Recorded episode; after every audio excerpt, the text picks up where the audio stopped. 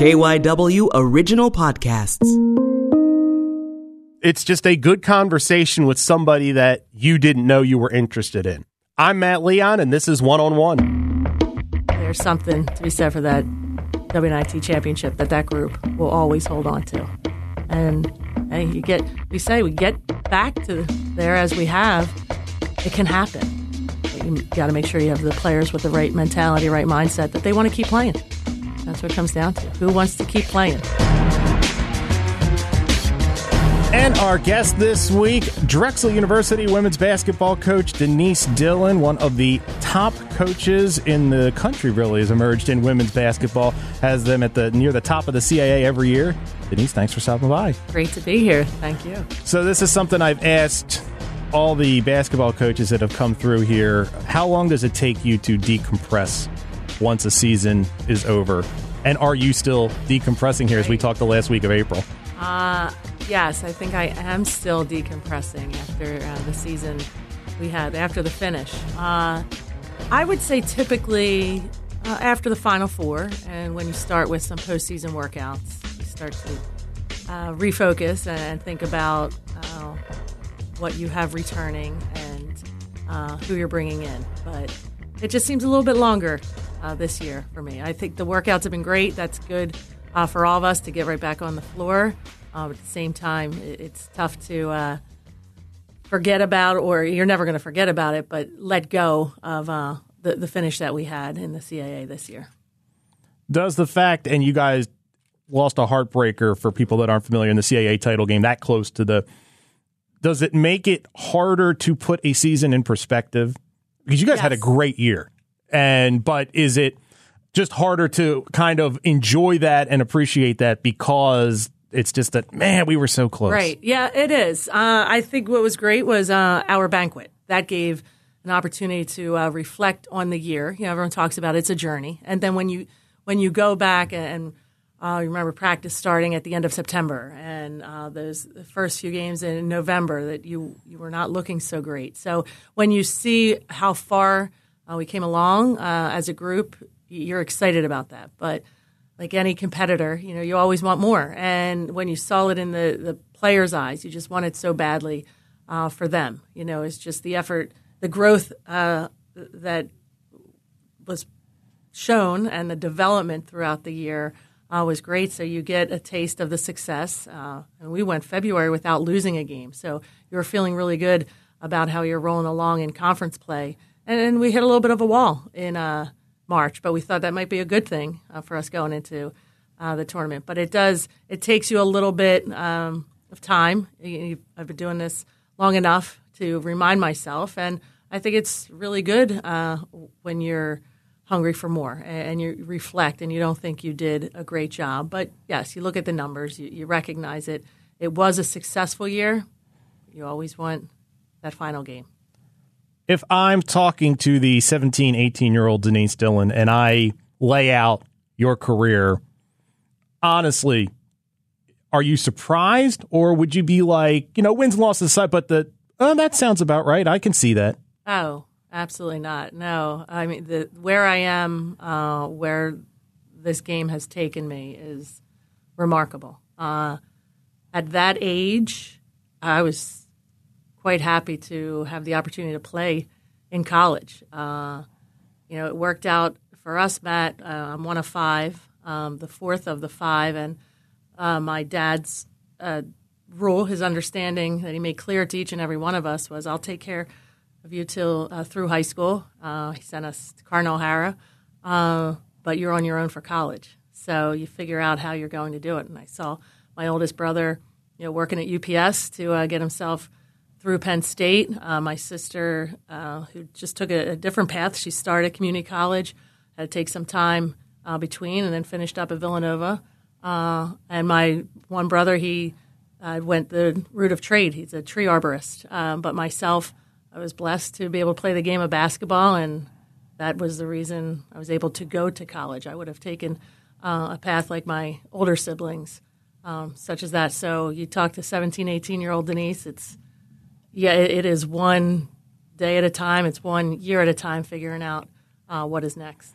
So you're at, at Cardinal O'Hara When did you start to realize that colleges were that it was a legitimate possibility? I think every kid that plays in high school dreams about it, Sure. but when did it start to think, "Hey, this I can do this"? I, I would say it was sophomore sophomore year, uh, and there were some talks even within freshman year. Uh, our team was good; it was coming along nicely uh, my freshman year, and uh, you know the recruiting process is so different uh, now uh, than it was. There is a lot of freedom in the conversations you can have with players now, but you have to go through the coaches. Then eh, they could write you anytime. They could call you. Uh, I would go to St. Joe's games and you know see the coaches, and they would talk. Uh, my dad was big on taking us to local games, so once I, I saw that they were interested, like just even having a conversation, I thought, wow, all right, I need to really hone in on uh, my craft here and uh, get better and figure out a way uh, for me to go to college. So it, it was fairly early in my career that it seemed uh, a possibility.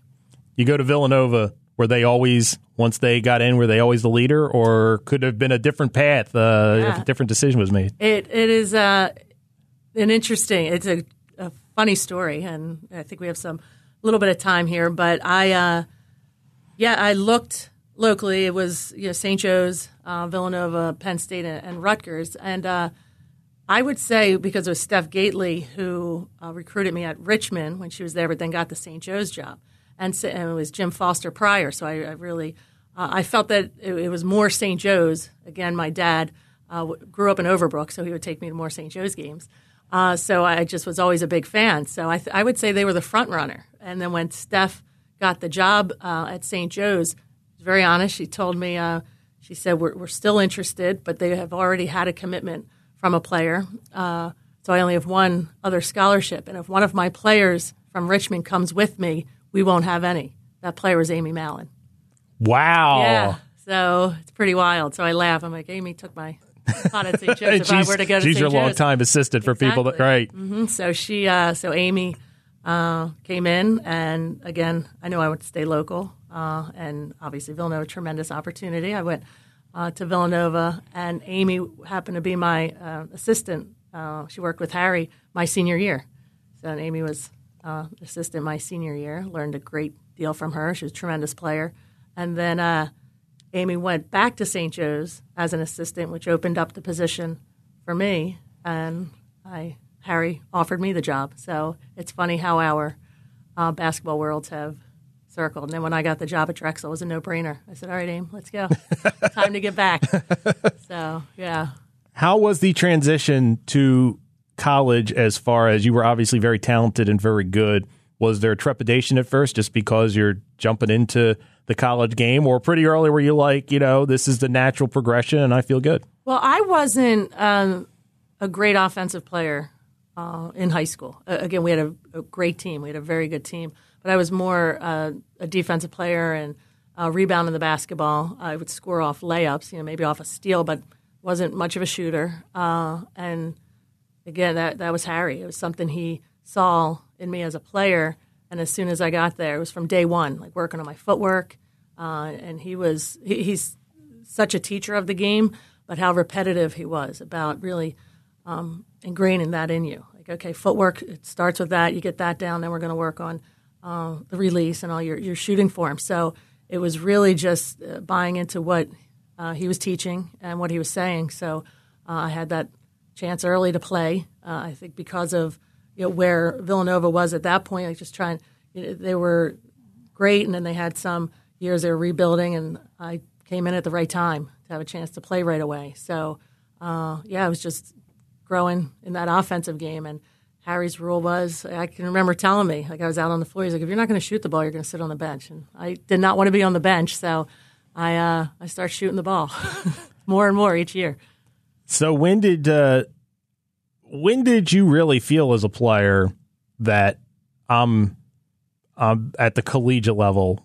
I'm really good. I mean, you made the Big Five. You're in the Big Five Hall of Fame, so you're you were really good. Uh, you got that opportunity. How long did it take you before you realized that other teams struggle to deal with me at both ends? Well, I think the uh, role that uh, Harry put me in was it was early. It was my uh, freshman year. Um, just looking to do a little bit more than maybe I even thought I was capable of doing. Uh, so then it was sophomore year, just uh, realizing again what you're saying, both ends of the floor. Like I always feel like if you're in check and you're playing defense, I think of it as a coach, but I always thought as a player also, then you're impacting the game. So you know the rebounding rebounding was so crucial. Uh, I would say offensively, it, it, was probably that sophomore year where I thought, okay, yeah, I can do different things. You know, it's not it's being able the versatility, being able to play uh, with my back to the basket or facing up, and then again developing uh, more of the outside shot. So yeah, it was definitely that year. And within the teams that we were playing, I mean, it was you know Connecticut. So you're playing against the best, and I was aware that they were the best. So then when you're falling into getting recognized as all conference, and you're thinking, wow, there's some top players. I mean, my junior year, UConn won the national championship. So uh, you're seeing Jen Rizzotti and Rebecca Lobo, uh, and you're mentioning the same uh, class as them with the uh, all conference recognition. You're like, oh, geez, I better step it up. I better keep uh, working. We got to get these guys. They, they, were never easy to get. I'm sure. what uh, are there any games from your your playing career when you think about Villanova that just that just kind of pop when you, you think back to those days? Uh, well, it was early. It was when we beat UConn at their place. Uh, you know that was huge. I mean, that just it not only gives you confidence as a player, but just as a team. You know, you know uh, you can face anyone. You can compete against them. I'd say the other was uh, Georgia when they came to our place um, and played in a tournament, uh, getting them. So it's, you know, of course you think of some of those big names, but uh, the rivalry of uh, St. Joe's, Villanova was always great. And yeah, my freshman year, I go back to Amy Mallon. They they kicked us. She, I think she single handedly uh, beat us. But yeah, each and every year that game was was something. So it's nice it was like an every other year thing. Uh, they'd get us, we'd get them. I think it was like the home and away. You know, we play at their place. Didn't happen, but you remember. I, I think I remember uh, as a coach. You know, of course, I remember every every game, but um, I still, as a player, I'll remember each and every one of them.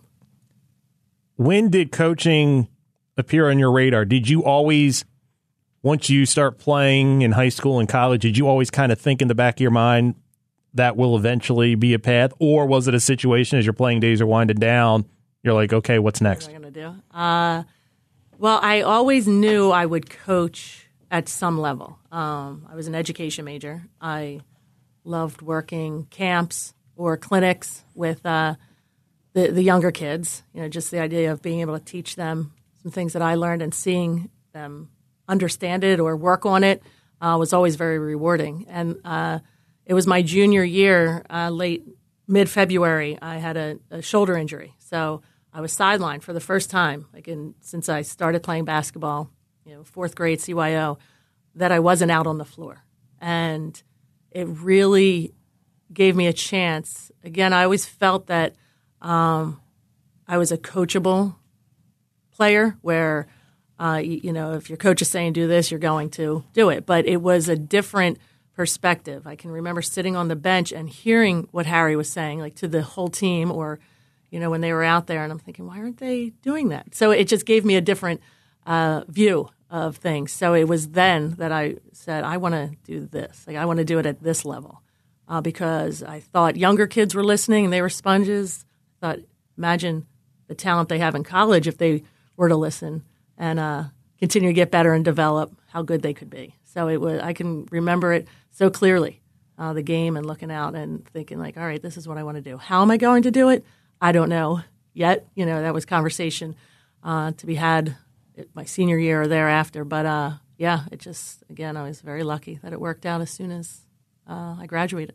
So those first couple years as an assistant, is it at first what you thought it would be, or was it more difficult? Was it different? How did it measure up to when you're having those thoughts watching from the bench there? Yeah, it, it was very different. It was, I, I, would say that first year is, is the hardest. You know, you lose your identity as a player, and now you're on the same bench as a coach and trying to get uh, the players to understand. I was really just the connection between Harry and and the players of he's saying this because and you know just given that understanding but it, it, was extremely hard because you just wanted to do it you know you want to be out there So I think that's the, the best teaching point uh, to my young self as a coach. You can't just tell them like just do this. You know, why can't you just drive to the basket with your left hand and finish? There has to be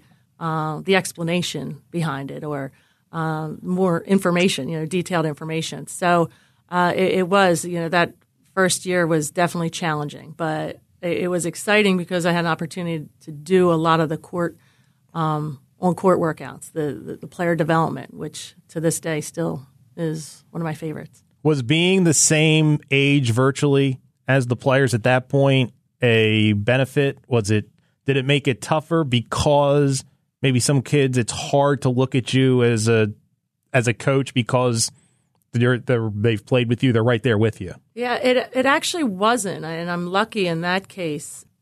I, I think maybe because we only had a couple juniors and one uh, was in Jen Beisel who had played with us throughout. So she was always asking, like out on the floor when we were playing together, like what should I do, uh, what needs to be done, and then uh, some of the other. It was yeah, it was just a different uh, setup. I don't know if I just seemed like our senior class. There were four of us, and the two, uh, myself and Jen Snell, we had a, a, little bit of a different role, like as captains. It was it, it wasn't so much the teammate; it was overseeing what they were doing and trying to help them grow and develop. So it was um, that was a little more natural, uh, me moving into a coaching role. How tough was it to leave Villanova to go to Drexel as an assistant at first, but did it just feel like it's time to, to kind of blaze my own trail? Exactly. Uh, that's exactly what it was. It just felt like it was time. I was there four years as a player and then four years as an assistant. And with the opportunity, I had moved into a, um, a, a, recruiting uh, position. At that time, you had the three assistant coaches, and only two were recruiting coaches. So I moved into that second assistant position. So I had that experience. And um, yeah, I had just felt, all right, I have to see if this is really what I want to do. Is this going to be my career uh, for the next 30 years, or uh, should I get back into uh, the teaching element or uh, an athletic director at uh, a high school or middle school? So they were some thoughts that I was having in my uh, mid 20s. And yeah, so it was the best situation in the sense as an assistant to really allow me to show what I, I learned and, and, grow in a whole other area. And a, I mean, when I say area of the game, and then uh, branch it off into the, the big city. Was there ever a doubt? Was it always going to be in Philadelphia at that point? Did you know you were planting your flag here one way or another? Or did you consider if the right opportunity comes in Ohio or Michigan or wherever, uh, I'll take a chance? Yeah, I think I would have at that uh, time taken a chance if it, it was uh, elsewhere and it, it, it wasn't. They were the first call, and so it even worked out better that I was able to stay close to family. So you come on Drexel, and it's amazing to me because I've had other people like you I've talked to for years, and I always learn something new when I start researching this. The fact that you your first year as head coach, you were actually quote unquote an interim head coach. What was that like having I guess it's basically a prove it year for a coach, right? Yes, exactly. I, I think every year it's a, a prove it year uh, for a coach, but it, it was. It, it, was exactly that. You, you, know, you're an assistant uh, making a change. You're here, so let's see what you can do in a, a different role. So, yes, certainly was a prove it year. And for me, it, it was, again, it wasn't something that I pursued. Like when they made the change – it was our vice president who had contacted me and said, "Would you uh, take this position if offered?" And once again, it was just another um, aha moment of, "Oh, I have to see if this is what I'm supposed to do. If I'm meant to to do this, is this going to be my career?" You know, 27 at the time, 28, and uh, yeah, so I, I just felt again I was extremely lucky, but I almost felt like I have nothing to lose let's see, let's give it a shot. Did it help to be in that situation younger?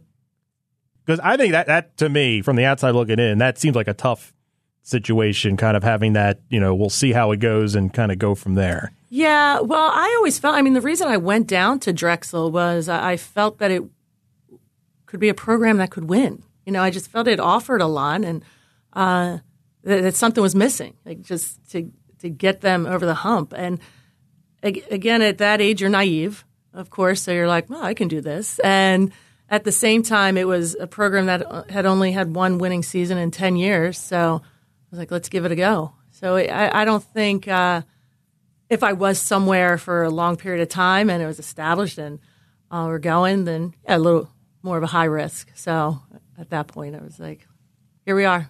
So what was the first year like? First year, it was tough. It was tough in the sense of losing. You know, I of course struggled with that and take you take the full responsibility on, but it wasn't so bad because every practice was good and uh, we were competing in games. We were losing games, uh, but we were losing close games. So I could see that the players were already buying into what we were teaching and what we were about and making the adjustment to our style and, and system. So that was so promising. Uh, and, and, it was remarkable. And just trying to convince, and I think they were aware. They knew, like, oh my gosh, we were getting beat by these guys, you know, by 20, and now it's a possession game. And that's what we always talk about, being a possession game. So it went from, yeah, we were won 10 games that first year, 10 19 or 10 21, and then flipped it the following year, won 19 games. So you could see just them being aware, all right, we're competing. And then they were convinced when we told them, you're going to compete this year and you're going to win those games next year. And they did just that. And we had a couple players that certainly helped along, like one of our first recruits, in Catherine Scanlon, being an O'Hara girl. Uh, she immediately was like, "All right, what do you need me to do? I'll do it." And when you have that, you know you're going to turn some things around quickly. Do you remember your first one? First, I do remember it was St. Peter's, yeah, at their place, and it was not a pretty game. And again, it's funny you ask about enjoying this season, looking back on this season and appreciating 24 wins. I couldn't even appreciate that being my first win because it was December. And I'm like, we didn't win a game in November. So I was so angry about that uh, that no, I, I, couldn't really appreciate my first college collegiate win. But that'd be it. That first year, when did it feel? I mean, did it feel like because you've been on staff, uh, but did it feel like everything was going a million miles an hour that first year as a head coach, or because you were familiar with the kid, you weren't yeah. coming in cold? Uh, was there more of a comfort that hey, I just kind of moved up a seat and you know now I, I make the defensive calls and stuff? Yeah, it, it wasn't to the point where it's overwhelming, and I ever questioned whether I should do this. It really just taking some of the hits, some of the losses was the biggest thing to get over, get over yourself, move on, uh, figure it out. But uh, thanks to the players for just being on board and willing to figure it out with me, just made it that much better and enjoyable. So it wasn't, yeah, it wasn't a, a rat race. What's the biggest difference in you as a coach from that first year to now? I think we'd have to ask Catherine Scanlon, uh, who might remember it uh, the best. Um, I would say the expectation but reminding myself to be patient within, you know, not accelerating the the process of teaching and development. Always bringing myself back to that. Uh, I, I would say then just the yeah the excitement of it, it being new and you know every day it's almost like a freshman. You know, we tell our freshmen every day is something new for them. They, they don't know what they're in store for. Uh, uh, whether it's the next practice. They've never gone through it for a full cycle. So uh, that, that's the difference. knowing now uh, what it's going to be like and then just trying to talk yourself back and be present as opposed to then you're just taking in every every day, every game, every practice. So, yeah, that's a big difference. How does the interim title come off? Is there a meeting at the end of the season? Is it something during the season they say we like what we see? Would this be something you'd be interested in? Yeah, I don't think there was a lot of discussion. Just kind of about it after the year. Yeah, it was basically okay. This you know works for may, us if it works yeah, for you. It may not have been great, but yeah, we think we have good opportunity. We had we signed a nice class that year, so they were on board. And it's time for a break here on One on One. We will have more with Drexel University women's basketball coach Denise Dillon right after this.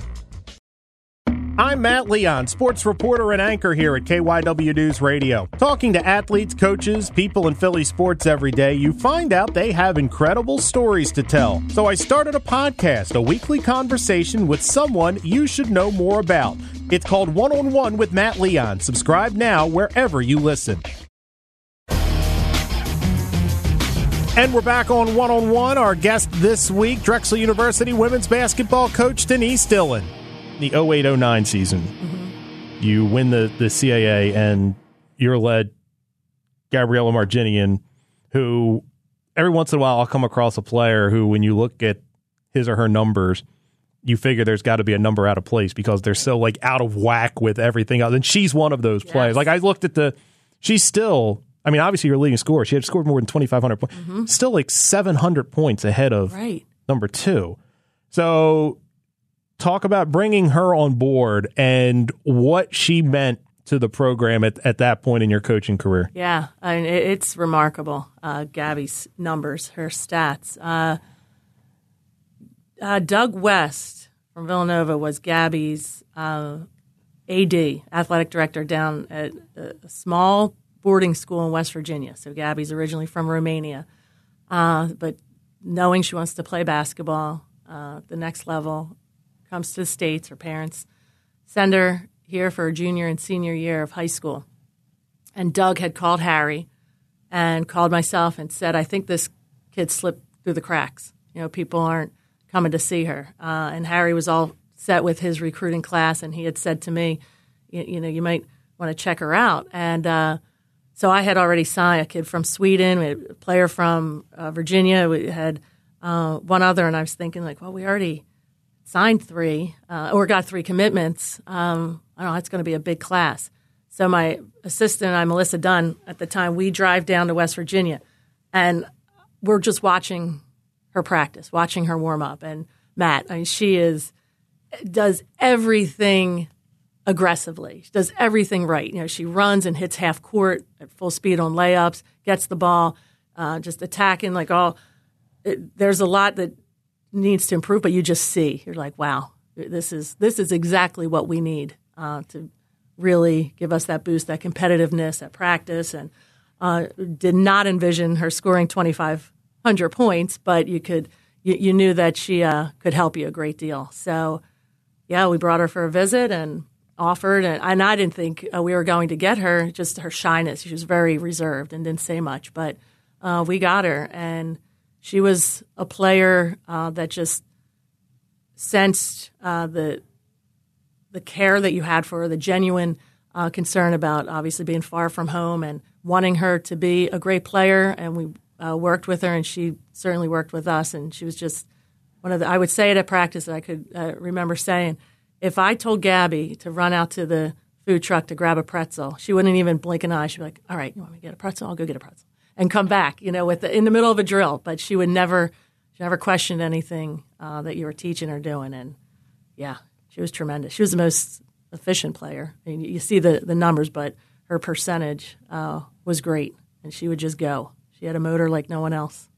When did you start to realize, like offensively?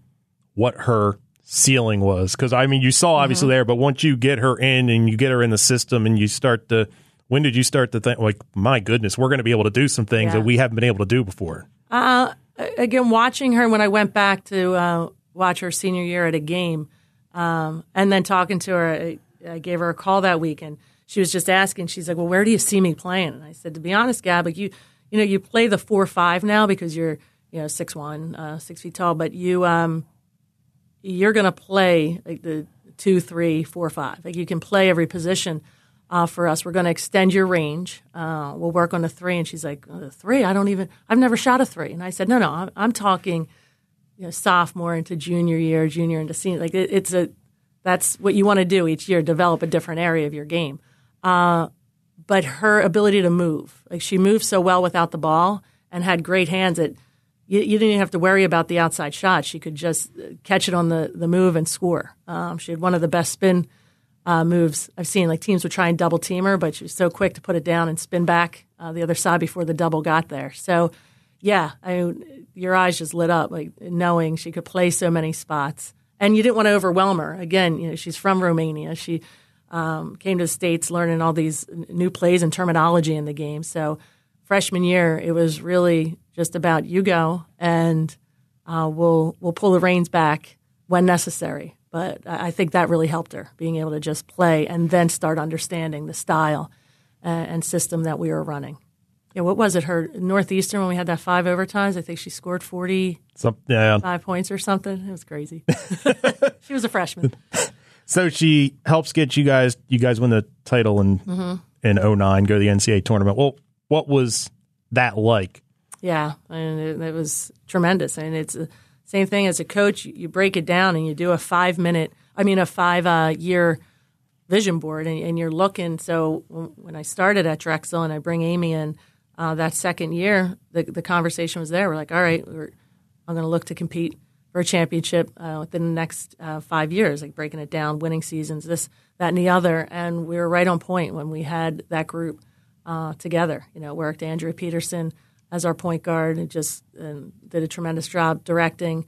Uh, but as Gabby went, we went, and that was her best year. You know, her junior year was uh, her best year. So uh, we started slow. It, it was not a great non-conference wise. It wasn't a good year. Uh, we're in December at, in the St. Joe's tournament. It was terrible. You know, everybody is quitting, wanted me fired. Like it was, it was bad. And all of a sudden, you know, we had that break uh, and to get ready for conference play, and just got everybody on board with what needed to be done, and ran through the the conference. Uh, what did we go? Sixteen and two in conference, and then uh, right through the tournament to beat Old Dominion. You know, for it was the first time in 17 years that they hadn't won a championship. So, yeah, that that was obviously a special year, being the first championship. But the way we did it uh, made it extra special. Was that first half of that season? You talk about the struggles. Was that your toughest part because you kind of have the group Right. you think you should have? It's one thing when you're kind of starting and you're building, but how tough was that for you as you're still a young Yeah. coach working through that? Yeah, it, it was, but it, a lot of it uh, was cleaned up off the court. You know, you know, you're you're trying to pound in. Uh, this is what we're running. This is the offense. How efficiently you have to run it. You're getting on them about their defense, um, not working together. It was the conversations off the court that got uh, them working better together. As I said, Andrea Peterson, uh, just a great um, floor general out out there. Uh, and she was a little older uh, than her teammates because she had transferred in, so she had sat out that year. So it, it was just the conversations with her about connecting with her teammates off the floor. Now she and Gabby were really good friends, so that helped. You know, Gabby was no dummy; she knew to have her point guard as her her best bud. Uh, but we had four freshmen at the time, and we were playing uh, three of them significant minutes. So uh, she took them. Andrea started taking them under her her wing, and you could just see the shift. You know, when they start uh, trusting each other and uh, looking out for each other. Of course, it carried over onto the court. So uh, that that was fun to see. And again, you don't think you're young at the time when you're in the position as a coach, uh, but when I look back on that, I, I felt it could have just gone completely wrong. Like had we not recognized the importance of trying to get the, the chemistry better, you know, off the floor. Had we just kept pounding it in, we would have lost them, and obviously we wouldn't have had the result that we we ended up with. So it was great. So what's that week like after you win it and you get before you play that first round? And it's Kansas State, Yes. right? Yeah. What? Just what's that? In, I mean, that's got to be like being on top of the world. There. Yes, I mean after the uh, game down at JMU, winning that championship, and and being all right with getting on the bus late night and, and driving back, getting there at uh, four in the morning, uh, back to Drexel. Uh, yeah, you're just riding uh, high. It's a quick turnaround because our CAA tournament is uh, that uh, the week after most of the Right. women's tournament. So it was as soon as we finished the game that Sunday, you're finding out uh, right away where you're going, and uh, yeah, we we had to figure out travel plans to get to New Mexico. So it, it was quick. It was just a couple practices. You get there, and wow, you took a little punch in the face when you got to see Kansas State. But uh, we, we definitely enjoyed uh, the experience, nonetheless. It is very hard in this day and age, if not next to impossible, to end a Division One season mm. with a win. But you were able to do that right. a few years later, 2012, 2013, when you guys win the WNIT. What was that ride like? Yeah, that whole uh, story is the ride, as you said, it was wild. I mean, it was remarkable. Again, we were in a position uh, in the CAA, get ourselves uh, to the championship game against great team in, in Delaware with Elena Delle Donne, and uh, we were there. Like we we were we had the lead. We were doing great. It was a possession game, and uh, once again, a player like Elena Delle Donne uh, takes over, and it's a different story. So we lose it by three, and then uh, a bit of a, a, letdown. I give all the credit to uh, the team uh, led by Hollie Mershon. I mean, we lost that game on a Sunday. We know we're not going to the NCAA tournament. Uh, excited to continue to play. You know, you have postseason with the WNIT, uh, but it was different because they they sensed it. You know, they they sensed the chance with that championship. Um, Hollie Mershon sent out a a group text or email. I don't remember which one, and she didn't realize that the coaches, that myself and Amy were on the text. And once I read that, and I'm glad I was, because once I read that, again, it was, all right, these guys are ready to go. You better be ready to go. She had said, okay, we didn't get the championship we won. We have another chance at a championship. So if you guys are with me, I promise I'll I'll lead you. I'll do whatever it takes for us to get that. And actually, what she promised was a cruise that she, if we won the championship, she promised her teammates a cruise. That has never happened. we always bring it up to her. So they were ready. That first practice, they were ready to go. And yeah, they showed it. We played. Uh, we have Iona first, and Harvard. Harvard was probably the best game uh, of the year. I mean, it, it, was like high octane offense. You don't see that much from the Dragons, but uh, both teams were scoring back and forth. It was just a whole different feel had from the team. So uh, it was from the beginning. We had those two games at home, and we hit the road, and they just kept going. Like they had them. It was spring break, and they're like, "Oh, here we are in Ohio for spring break," and then down to uh, Auburn. So they were enjoying it. They were enjoying the ride, and yeah, it was all them, and they made it happen. And the sense that I got in that Utah game, the championship game, because it was a close one. Again, a game of possessions, and I can remember being on the sideline as it was coming down to the wire. We had to press, we were down, and I thought, I cannot face this team in the locker locker room with a loss. Like they they've gotten themselves here, like they deserve this. And next thing, Renee Johnson Allen steals the ball, get a timeout, Hollie scores a layup, we go up. It was unbelievable. And it, it was so it was just such a cool series, but again the power to the players for sure. They wanted it. Hollie just her will and determination led them, and they got the job done. So yeah, we finished the season. I was like, this is amazing. You finish with a win. Yeah, because that's it's the. Cool. I mean, you know, you go to NCAA tournament. 60, you know, whatever it is, 63 of 64 are going to end yeah. with a loss. And to be able to go out of a season like that is, you know, do you ever, the benefit of a, an NCAA tournament appearance that ends quickly or WNIT that ends in a championship. How do they compare? Yeah, it's uh, the experience. I think every player, and that's obviously our goal, is um, to have them experience the NCAA tournament. I mean, you you want that for them. That's of course why it's every meeting that a coach is having with their team, with their players. What is your goal? Go to the win conference championship and go to the NCAA tournament. So, of course, you want to see that. Uh, within that case, you, know, it's it is undescribable. You can't trade it. You know, if people had said, "Would you have rather won that CAA championship and then yeah go off and face whomever and um, get your doors the doors blown off?" Well, what, would you take? Well, it, it's again hard to factor because now you have uh, taste of both. So mm-hmm. I'd like to see them all get a chance for the NCAA tournament. Uh, but there, there's something to be said for that WNIT championship that that group will always hold on to. And hey, you get we say we get back to there as we have, it can happen. But you got to make sure you have the players with the right mentality, right mindset that they want to keep playing. That's what it comes down to. Who wants to keep playing? Uh, you know, there's some something we said with the WNIT. There's a little bit more, you know, with the parity with the the matchups. Uh, there's a level there that you can uh, get a game from someone, especially when you're hosting as well. So you have that advantage. When you boil it down, you've had a ton of success as a head coach. What do you think are the biggest reasons? What do you think kind of helps set you apart from a lot of coaches? Well, I would say with the people I work with, with uh, our staff, uh, being able to retain great coaches uh, has has been the, the greatest impact. Uh, just having people who have the same vision that you do, same determination, same competitive edge, uh, but at the end of it, you have all those things as intangibles, but I would say the number one is just your, your genuine care for people, you know, and wanting them to succeed.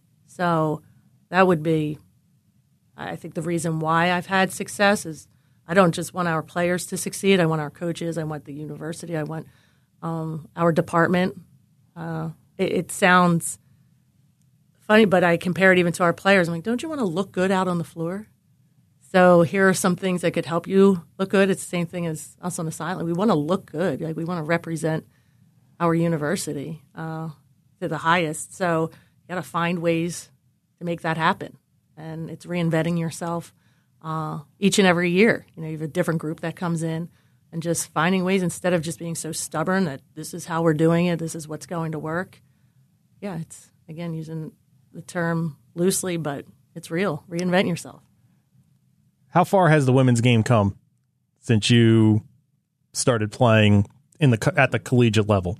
It's remarkable, and it it is impressive to see uh, these w- young women uh, in what they're doing out on the floor for a longer uh, duration. You know, the, the schedule has increased. The, the games you've added more games to the schedule. The uh, practice uh, series has gone longer. You're starting earlier uh, so that for them to sustain that level um, consistently is impressive. Uh, and just to watch the, the skill set and the athleticism, how it has increased, is great. I go back, I'd like to see a little more of the fundamentals, you know, because there, there is a great, uh, everyone talks about the skill and you need uh, more skilled players. But if you add the fundamentals to that skill, really dangerous. And you see that, of course, uh, the highest level you see with those teams. But uh, if you continue within uh, across the board, the game's only going to